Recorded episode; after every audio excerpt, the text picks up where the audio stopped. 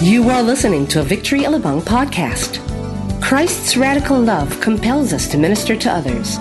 Discover the truth of our call to discipleship in this message by Pastor Sunny Waman.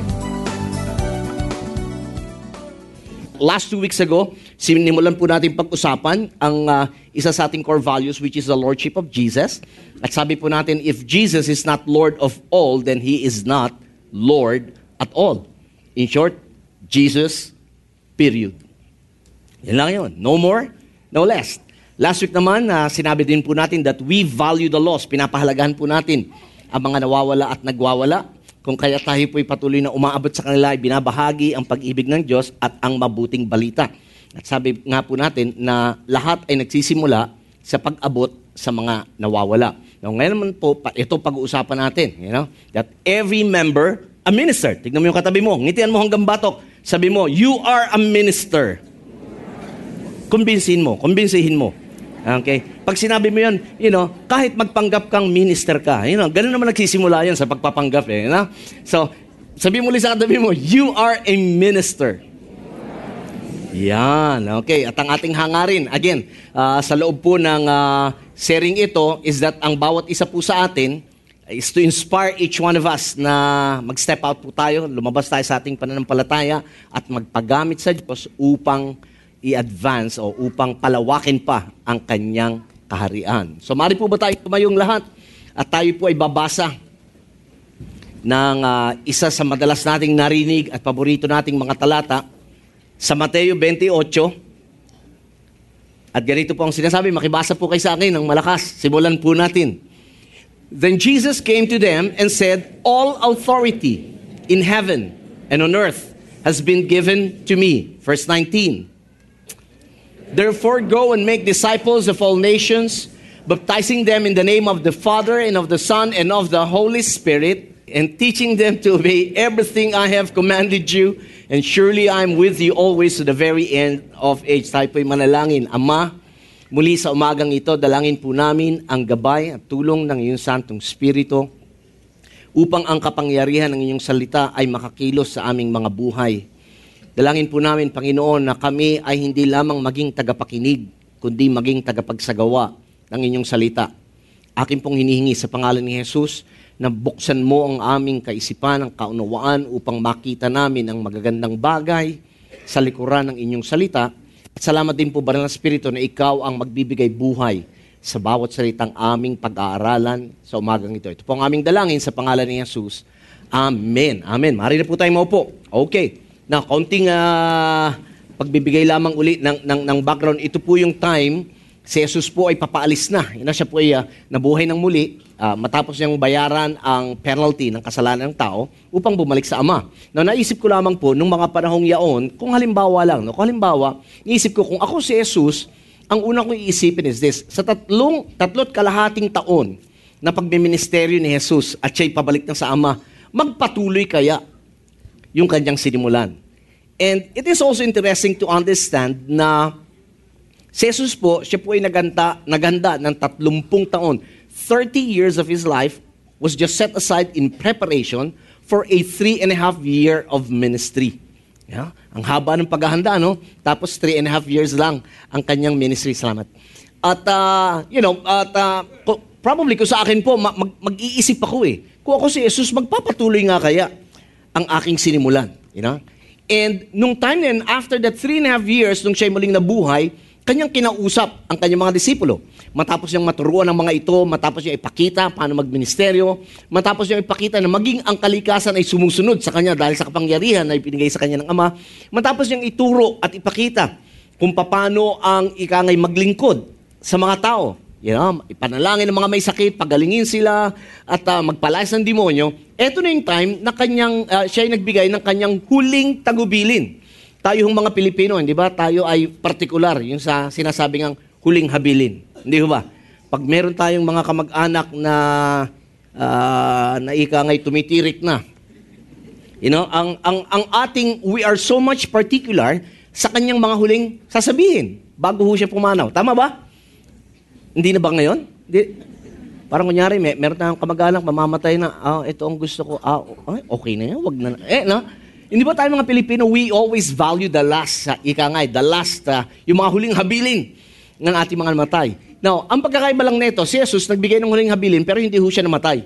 Dahil nung siya muling nabuhay, hindi na siya muling namatay taon-taon. Okay? At uh, nung bago siya bumalik sa Ama, yun ang kanyang sinabi. Now, balikan lamang po natin no, sa verse 18. Sabi niya, Then Jesus came to them and said, All authority, sabihin nga natin yon. All authority. Isa pa. Medyo lagyan natin ng power.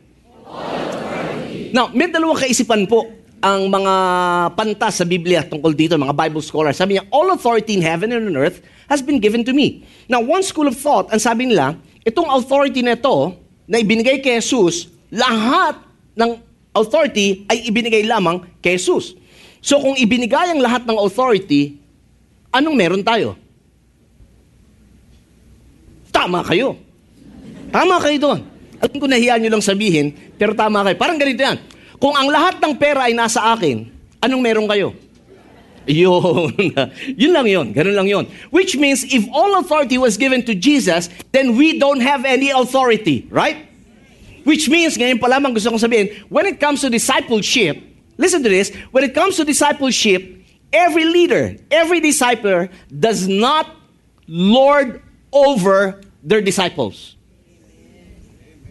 Nakakalungkot minsan po, hindi ba? Uh, generally speaking, you know, uh, sa buong Kristyanismo, marami po minsan mga mga leader pag nabibigyan ng kaunti, ng kapirasong kapangyarihan, ito'y kanilang inaabuso.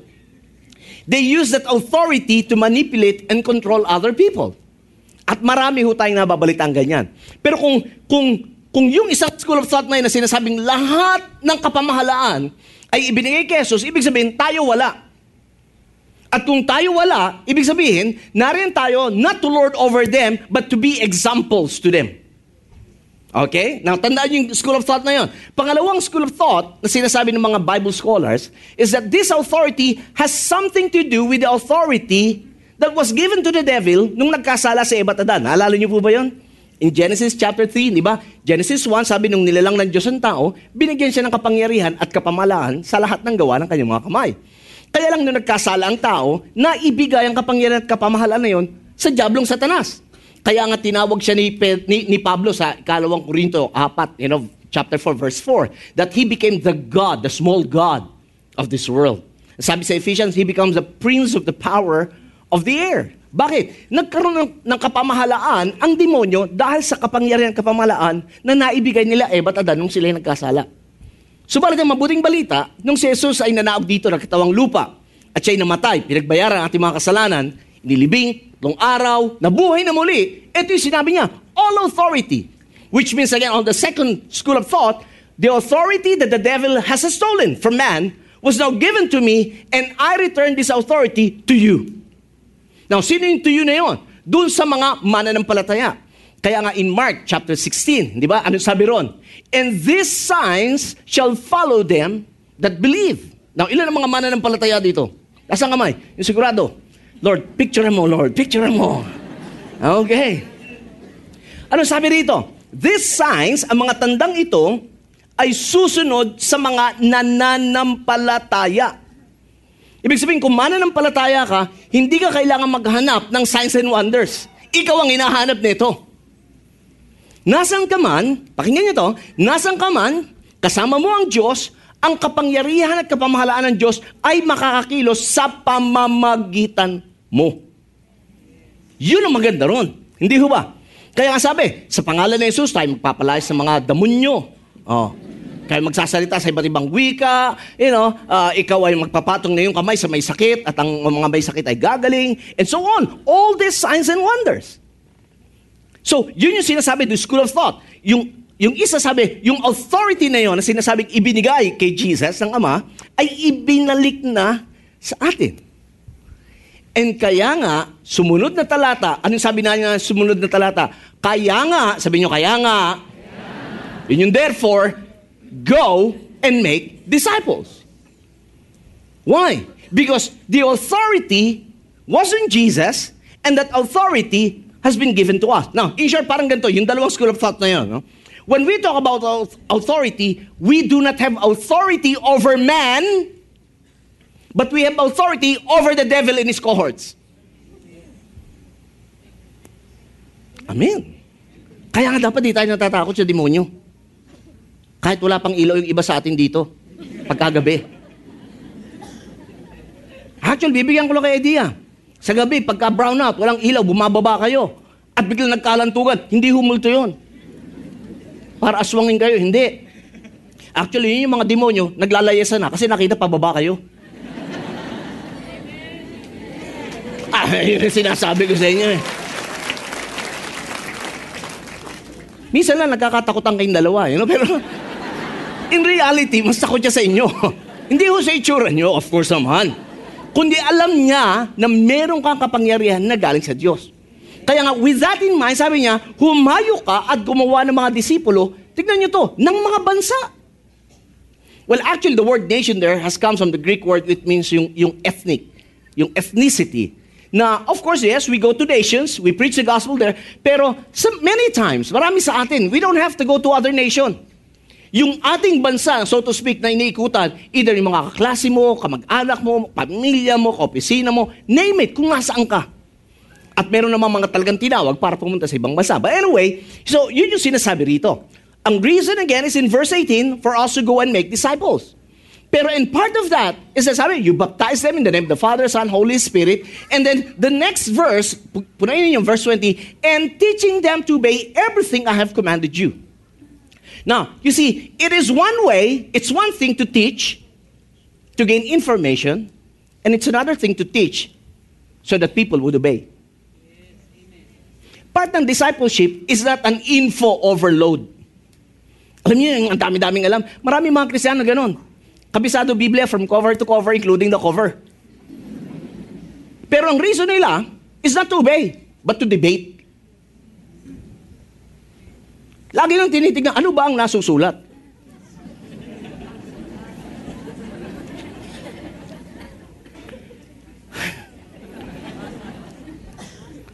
Basang-basa. You know? And, and, now, put it in nyo. Going back, verse 18. Ha? Ano sabi? It talks about authority. Verse 19 talks about the assignment. And what's the assignment? You go and make disciples. Now, I love verse 20 because verse 20 talks about assurance. And what's the assurance? God will be with you always. Now, alam ko po, marami po sa inyo, matalino, alam ang Biblia, na nangako ang Diyos, hindi kita iiwan ng pabayaan, pababayaan. Tama po yan. Kung nasan man tayo, nandun ang Diyos, tama po yan. Pero, iba rin yung kasama mo ang Diyos at ang Diyos ay gumagalaw sa pamagitan mo. Iba yung kasama mo si Lord, tapos si Lord walang, ayun, Lord, alika, sama ka sa akin. Ah, okay, ha? Tapos, anong gagawin natin? Basta dyan ka lang, Lord. At iba naman yung kasama mo si Lord, at si, si Lord, patototohanan niya ang bawat salita ng Diyos na iyong ipinapangaral o ibinabahagi sa iba. Yun ang gusto natin. Hindi ho ba? Kaya nga alam nyo, kahit kaming mga mangaral, it took the burden off our shoulders. Kasi lalo na po ako, guilty-guilty ako rito. Kasi before, ang, ang, ang feeling ko ganito eh.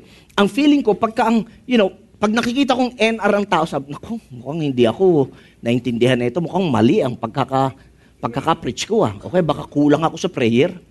O baka, baka natangay nung, nung, ng Glenda yung, yung mga revelation ko, you know.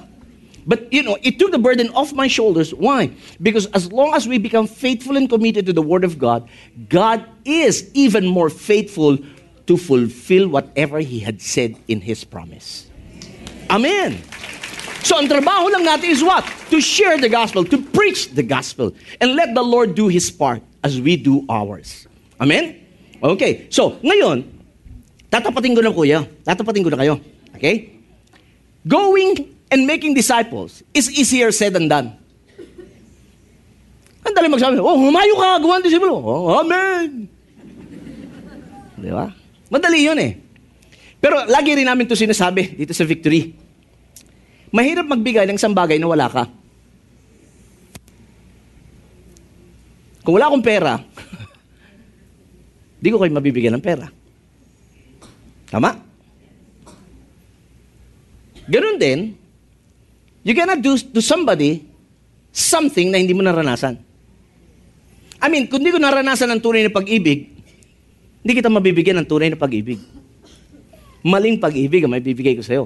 Kung ano lang yung natanggap ko, yun lang din ang pwede ibigay sa'yo. Tama po ba? Alam mga kapatid, ganun din. Ganun din po sa pagdidisipulo. Mahirap magdisipulo, una, kung tayo mismo hindi disipulo.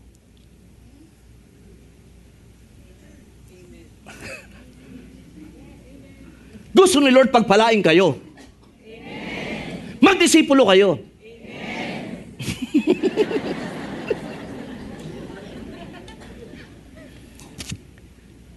so how can we make disciples?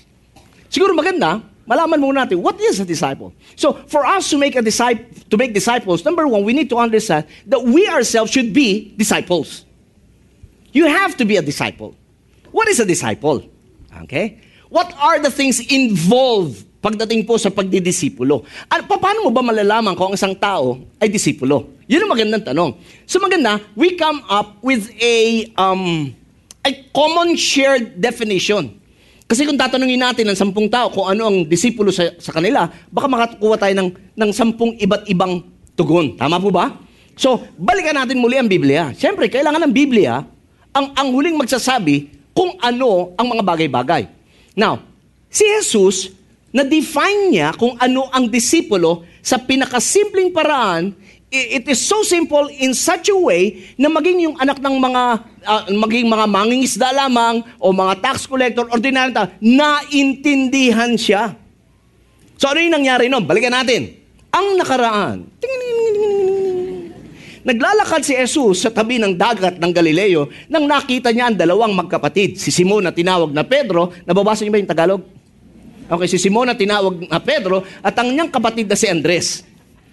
Now, sila ho ay naghahagis ng kanilang lambat sa lawa. Bakit? Pagkat sila po yung mga mangingisda. And then, dumating sa eksena si Jesus. Ano sabi ni Jesus?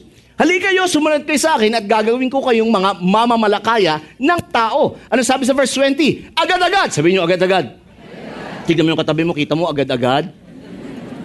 Ha? Hindi, hindi, hindi, hindi na nag-antay. Ay, teka muna, Lord, ha? Magpapakabait muna ako. Hello? Ay, teka muna, Lord, di pa ako handa. Ah, Lord, kasi marami pa akong kasalanan.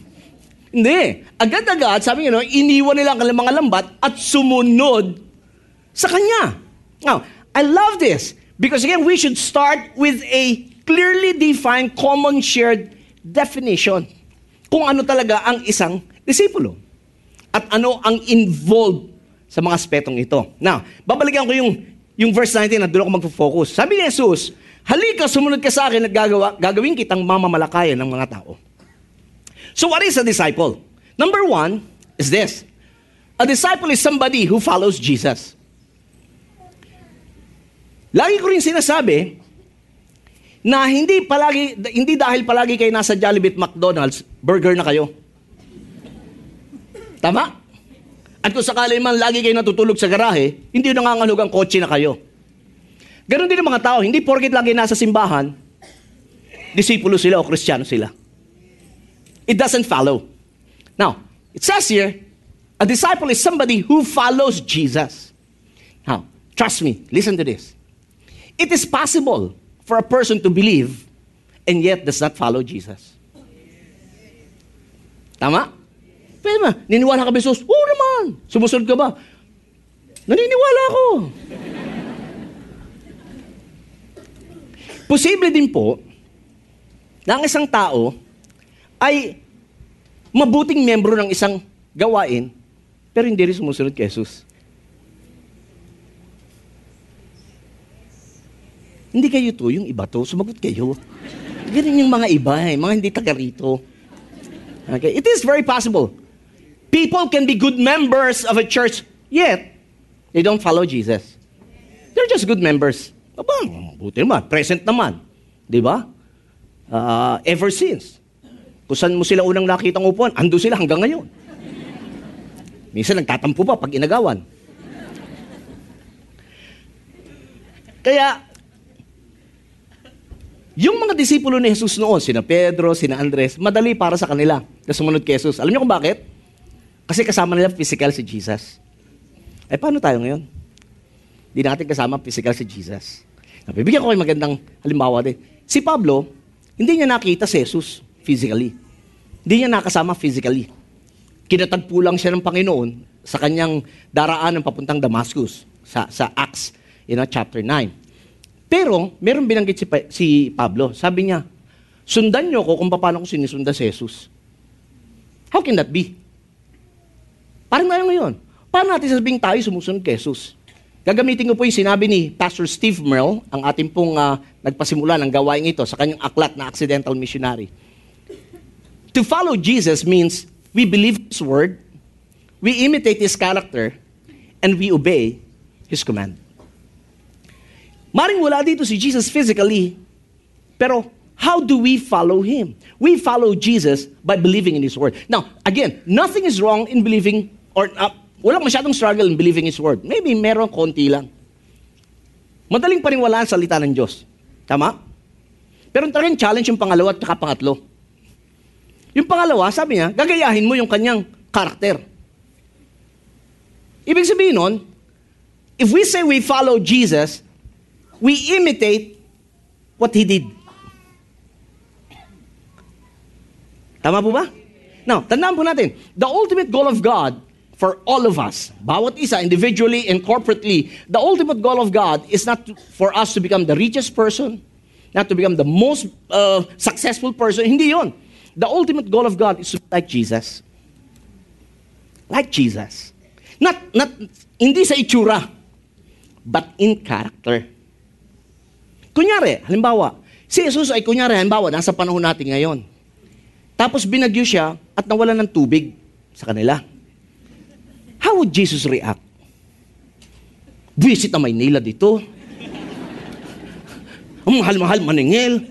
Sumabay pa tong miral ko. Ganun kayo mag-react si Jesus?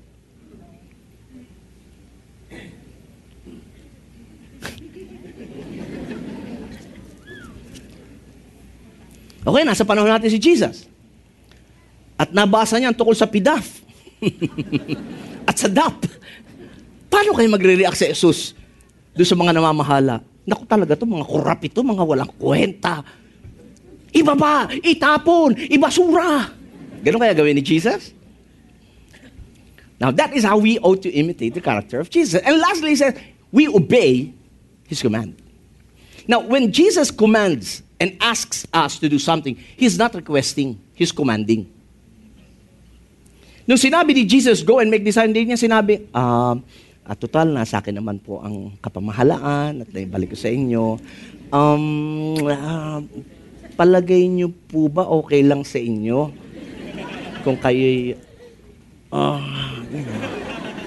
hayo. Tapos matitisipulo. Okay lang po ba sa inyo? Ay, kung hindi naman po, naintindihan ko po kayo, sige, di bali po, kukunin ko na lang kayo. You know, w- w- would he speak that way? I don't think so. Baka iba kunin mo na lang no, no, but kidding aside, this is what we mean. You know? When we say we follow Jesus, that is a disciple. A disciple is somebody who follows Jesus. Second, a disciple is somebody who what? Who fish for men or for people. You know, sinabi rin doon sa verse 19, Come, follow me and I'll make you fishers of men. Ano, hindi ko na elaborate because last week, pinag-aralan natin, we value the lost. People have valued us in the past, and that's the reason they went out of their way, they went out of their comfort zone para i-reach out tayo. People, there were people who were so patient in praying for us. At kung wala yung mga yon, wala tayo dito ngayon, men. Baka kasama natin si Yolanda. At nagliwaliw. You know? But thank God for those people because they valued us when we were still lost. Inabot tayo, binahaginan tayo. Na, naintindihan niyo po ba? Hindi po ba grateful kayo sa mga taong yun? Hindi. Yeah. In fact, yun, meron, uh, kagabi, kagabi may lumapit sa akin na sabi niya, right after the preaching last week, what he did, he texted his nanay. At hindi lang tinext, tinawagan niya. At nagpapasalamat siya sa nanay niya. At natanong siya nanay niya, ba, ba't ka nagpapasalamat? Eh, nung una nahihiya siya. Pero sabi rin niya, in the past, uh, uh, in the process, sabi niya, Nay, salamat po, siniran niyo ako ng salita ni Jesus. Kasi alam niya yung buhay niya rin before. You know? and, and yun yung sinasabi. A true disciple is somebody who fishes for people. Again, when we fish for people, this is always the starting point. we start with the lost, not the found. Alright? Kaya yun yung sinasabi. Kaya nga, punahin ninyo. Yan ang sabi ni, ni, ni Pablo sa Corinto, di ba? We become all things to all men so that we might win some. And then lastly, you know, a disciple is somebody who fellowship with other believers. Fellowship, sabi nyo nga fellowship. Fellowship. Alam niyo ba yung communion? Ginagawa natin once a month. Actually, the word communion means fellowship. Minsan lang nga, sa atin dito, dahil sobrang dami natin, we miss the fellowship. You know, ganun lang nagiging ritual. But in reality, communion simply means fellowship. At mga kapatid, sana dito nyo kami maunuan kung bakit kami ganito kakulit. Na gusto namin kayong maging bahagi ng maliliit na grupo. Why? Because that is a point. That is one of the points wherein a person can say that he follows Jesus. We fellowship. Acts 2.42, sabing ganon. Nung nagsimula yung church and steadfastly, they, what did they do? They break bread from, from house to house. They continued in prayer and they fellowship with one another. 1 John 1 7, ano sabi ni Jesus? Uh, ni, ni John, if you are walking in the light as He is in the light, then we have fellowship with one another. And that is part of being a disciple, which means discipleship is not isolation, but relation. No, lagi natin sinasabi, narinig natin, you know, ah, Christianity is not a religion, it's a relation. Uh, is it really true? How are we related with our fellow believers? And let me just borrow a quote kay Pastor Joey na kung saan, you know, kanyang binigkas sa kanyang aklat, the Lego Principle, that discipleship is relationship. Relationship to God, relationship to the lost, and relationship with one another. That is a true disciple.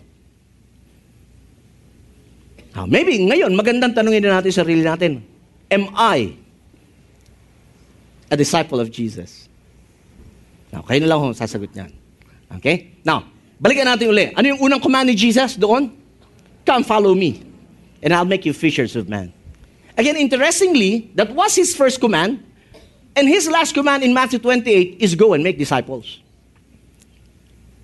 Interestingly, una sabi niya, halika, sunod ka sa akin.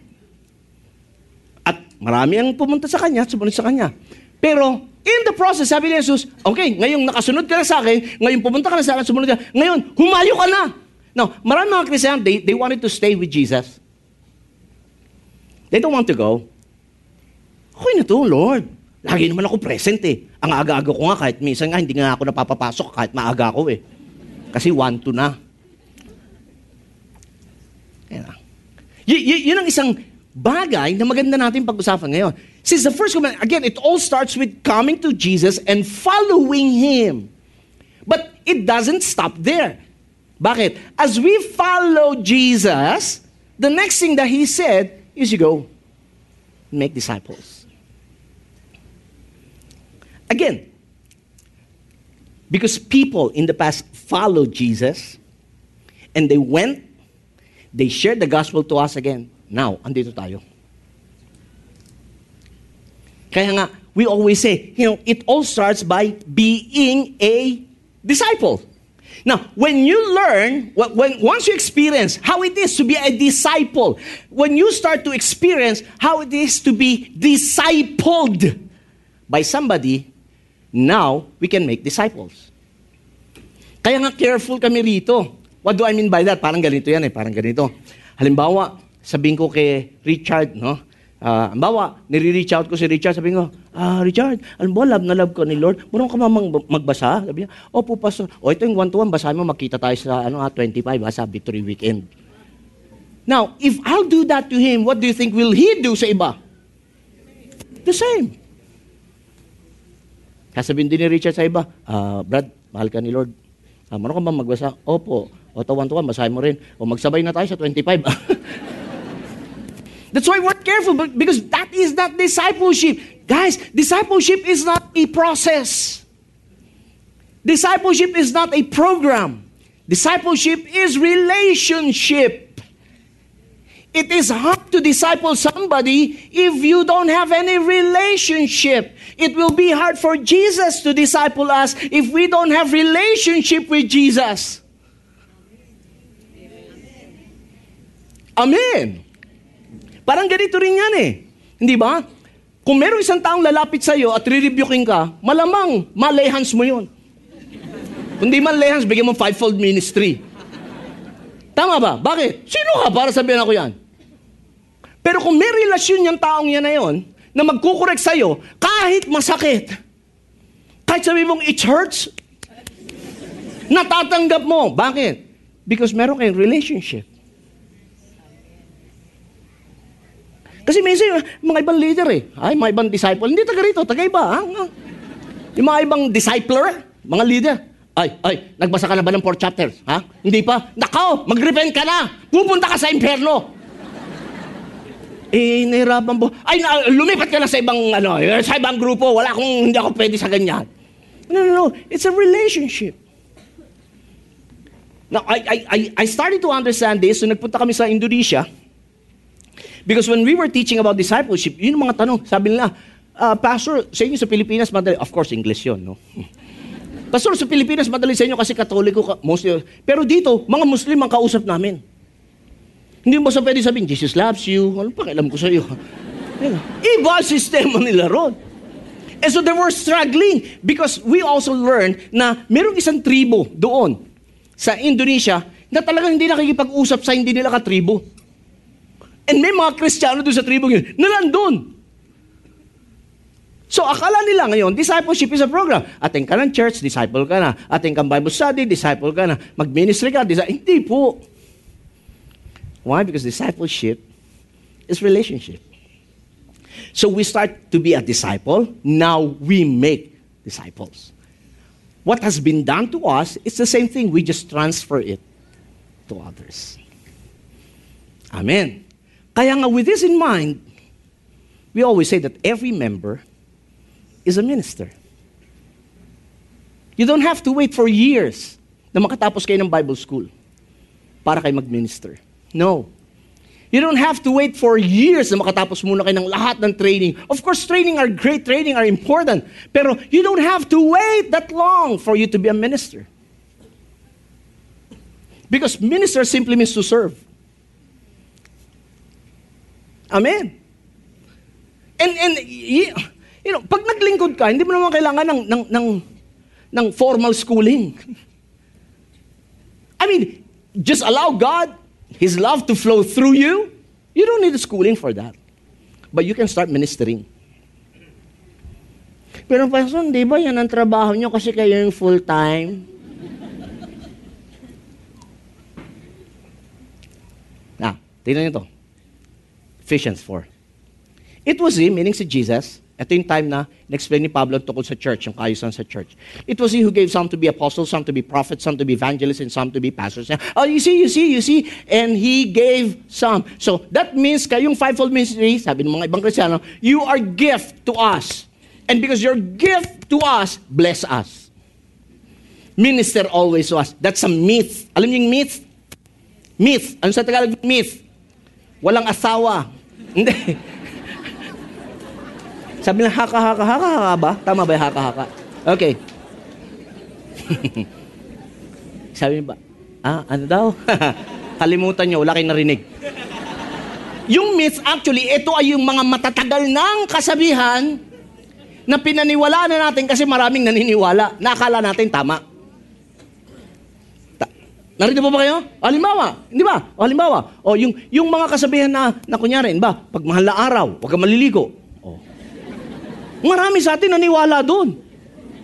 Oh, kailangan kaamoy mo yung katabing magnanakaw ni Jesus para, you know. O iba, di ba, pag mahal na araw, huwag ka masusugatan. Dahil pag nasugatan ka, hindi gagaling. At pag di gumaling, lalabas yung pare, bibindisyonan ka na. O, hindi ba? Kaya nung bata tayo, takot na takot tayo masugatan. Naalala niyo ba yun? O yung myth na, o pagka umaaraw at umulan, may kinakasal na? Okay, so.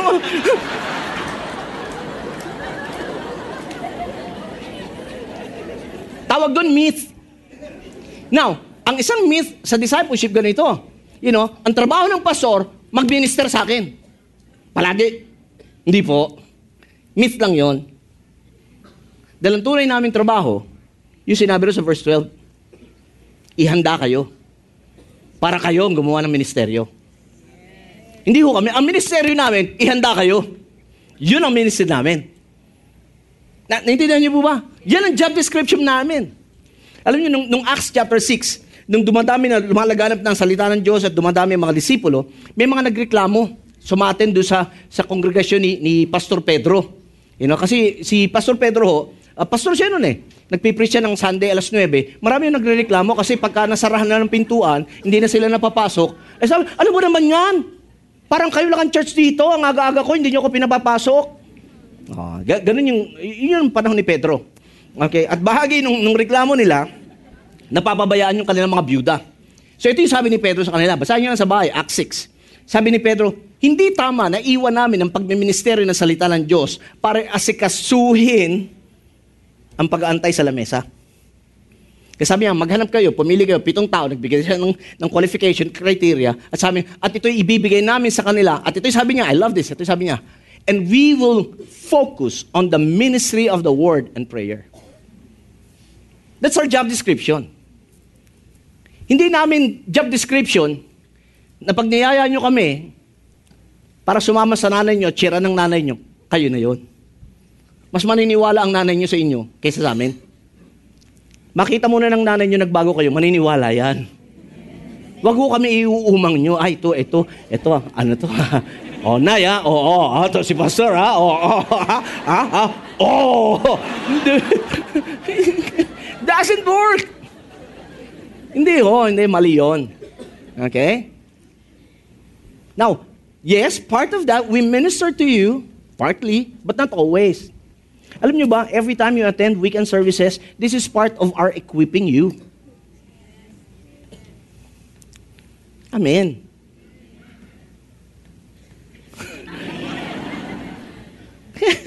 Tingnan nyo to prepare God's people for works of service so that the body of Christ may be built up. Now, gusto ko sa NLT, maganda ko yung NLT. Sabi, their responsibility, yung fivefold ministry, is to equip. Okay, una, responsibility. Kanong responsibilidad? Yung fivefold. Anong responsibilidad nila? Okay, is to equip. Yun po ang sabi ron. To equip who? Para saan? So, sinong gagawa ng ministry? Tignan mo yung katabi mo, sabi mo, tayo.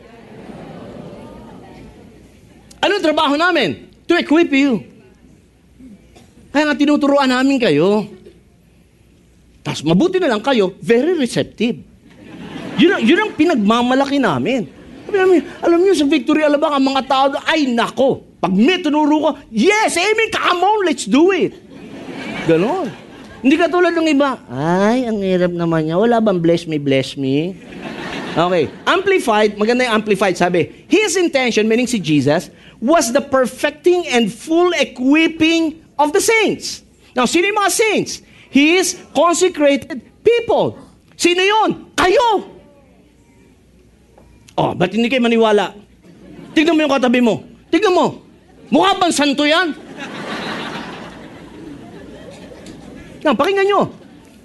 Ang pagiging santo nyo, eh, eh gusto-gusto, hindi nyo na kailangan kanyunin para maging santo.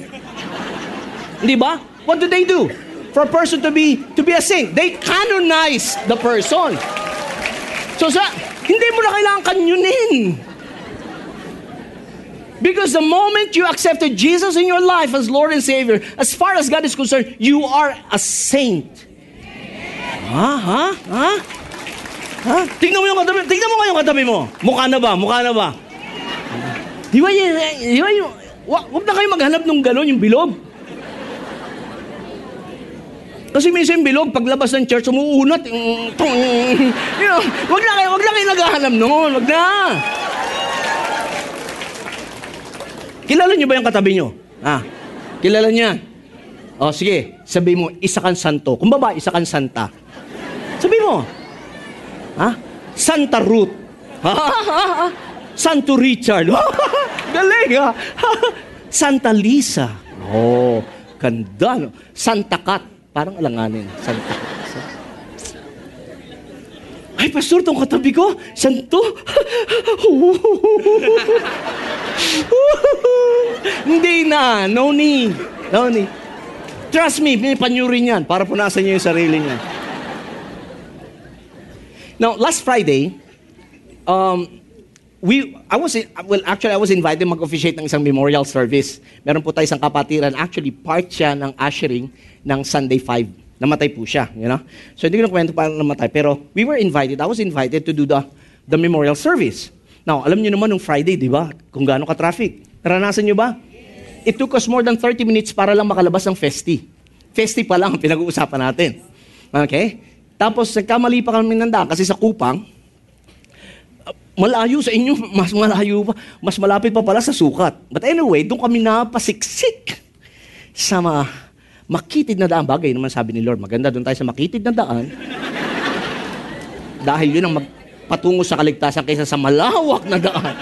But anyway, so in short, alas 7 yun, we were there, brown out. Now, meron kaming program for memorial services, no? Uh, so, sa, sa, sa, salita, hindi na namin nagawa kasi walang ilaw.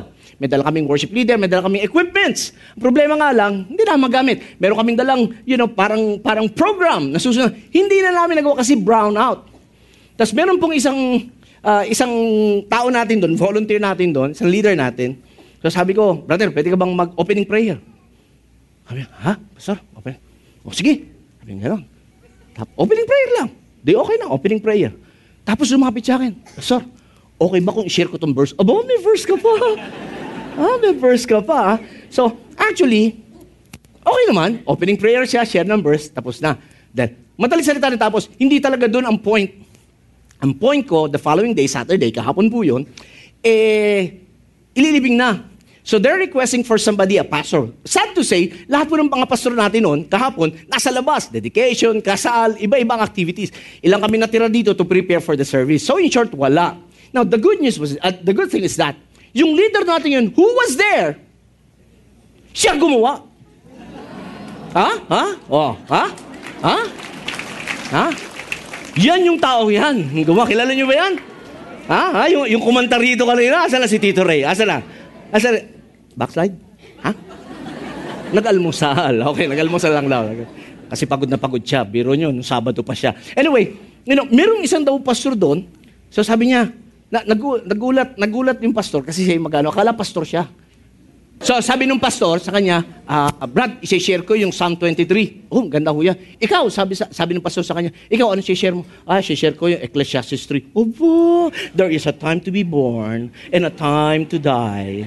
And God makes all things beautiful in His time. Huh?